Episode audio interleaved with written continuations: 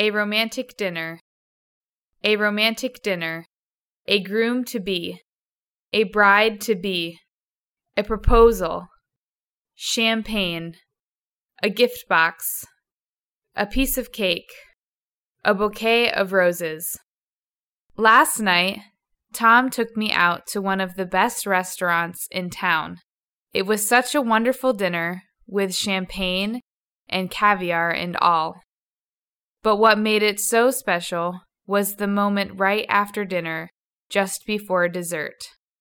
We were about to eat a piece of cake, but suddenly Tom presented a bouquet of red roses to me and asked for my hand, which he gently kissed. Then he proposed to me. I was so excited that I almost burst into tears.